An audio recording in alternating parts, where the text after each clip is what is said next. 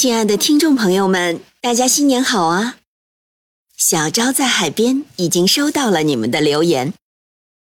最近因为疫情的原因呀，小昭陪你读天道更新的速度有些变慢了，听众朋友觉得听得不过瘾。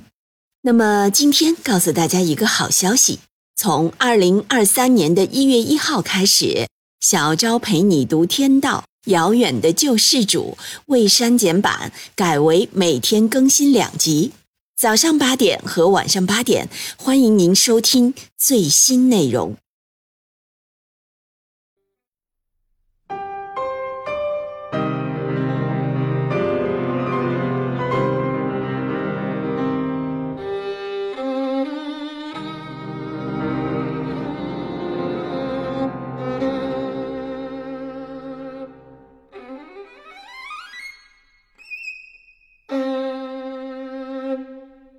欢迎收听小昭陪你读天道之豆豆三部曲第一部《遥远的救世主》，原著作者豆豆，演播小昭在海边。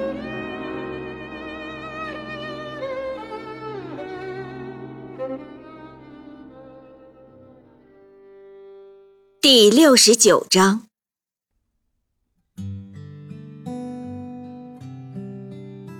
散会之后，时间就接近中午了。丁元英考虑到维纳斯酒店中午上人的高峰，需要欧阳雪回去照顾生意，自己呢也要回去起草公司章程，就和欧阳雪先行一步离开了王庙村。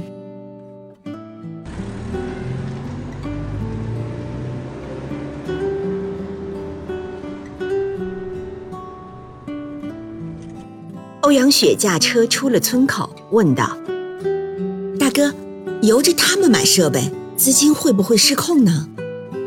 丁元英说：“设备啊，不能当钱花。农户生产，公司销售，利润双向透明。坑跑了你们或负债过高，都不符合农户的利益。叶小明和冯世杰他们会比你更关心这个问题。”欧阳雪不好意思地说。呵，我就会开饭馆，对别的生意一点都不懂。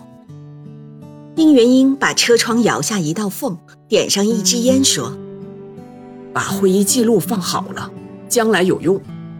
你回去呀，把抵押借钱的文件做好，只把担保人和债权人该签字的地方空着就行。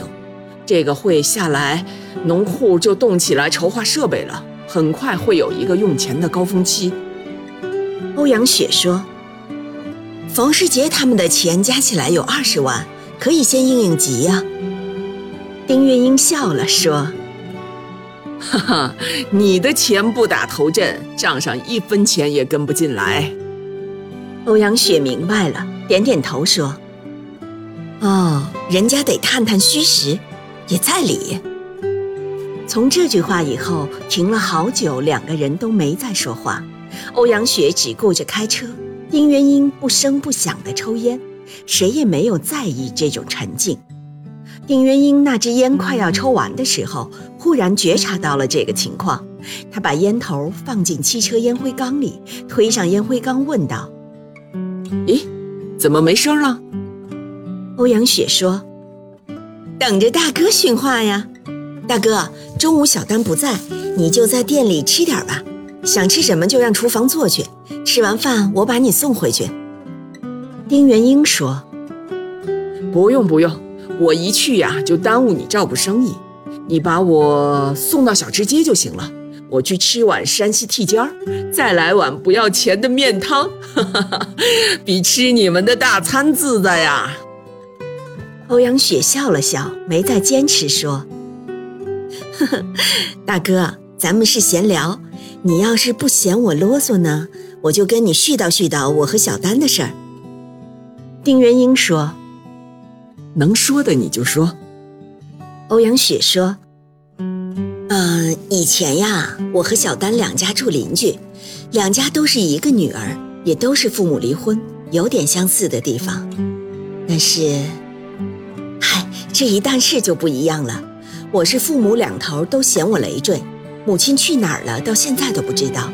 父亲又娶了个新老婆，我就成了儿歌里唱的那样，就怕爹爹娶后娘啊，有了个弟弟比我强啊，弟弟吃面我喝汤啊。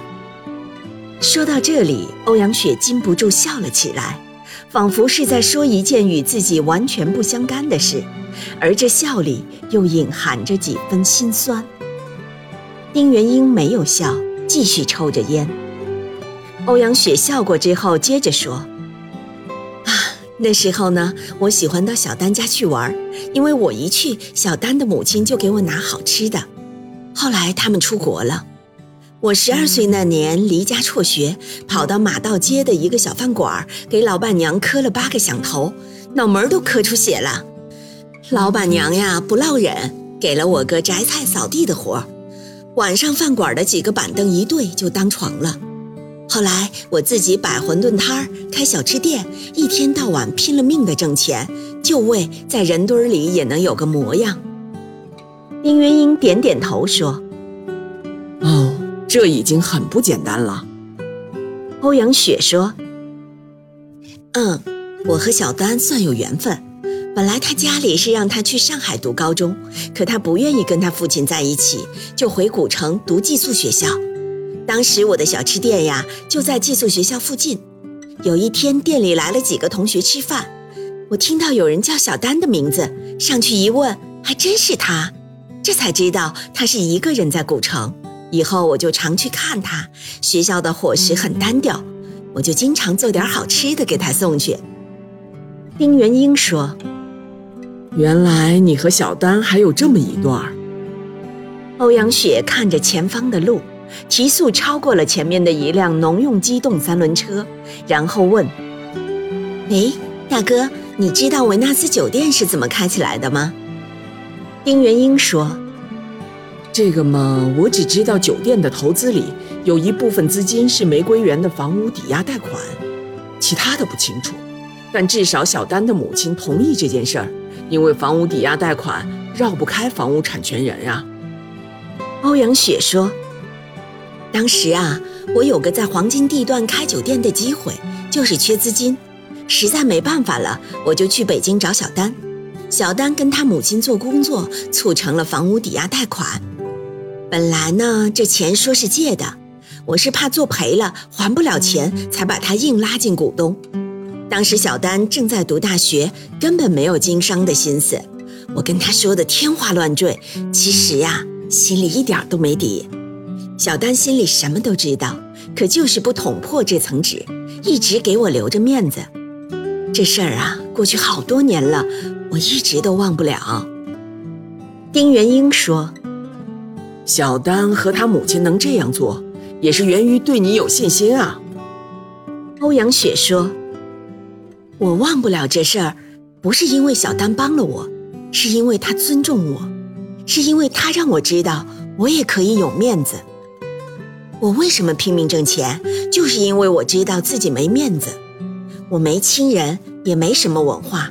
不管小丹将来是留学还是当律师，我都希望他别退出这个店。有个事儿连着我就有个伴儿，遇事儿有个商量，心里就有个着落。欧阳雪语气平静地叙述着，那种平静更让人感觉到一种苍凉和感动。丁元英这时才真正理解了欧阳雪为什么会对芮小丹的去留问题如此敏感，因为那已经超出了一般朋友意义的友情和理解，那是一种精神和亲情的需要。欧阳雪说：“呵呵，我很佩服小丹呢，一点都不娇气，胆子大，主意也大。如果从办事上，你根本看不出她是女孩子。”小丹但凡贪慕点虚荣，凭他家的条件，不会是现在的这种日子。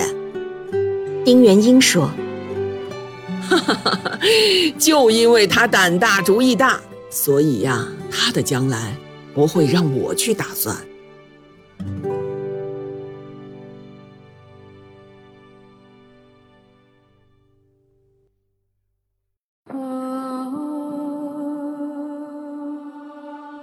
每晚八点，小昭陪你读《天道之豆豆三部曲》，每天更新一集，欢迎您的收听与订阅，我们不见不散哦。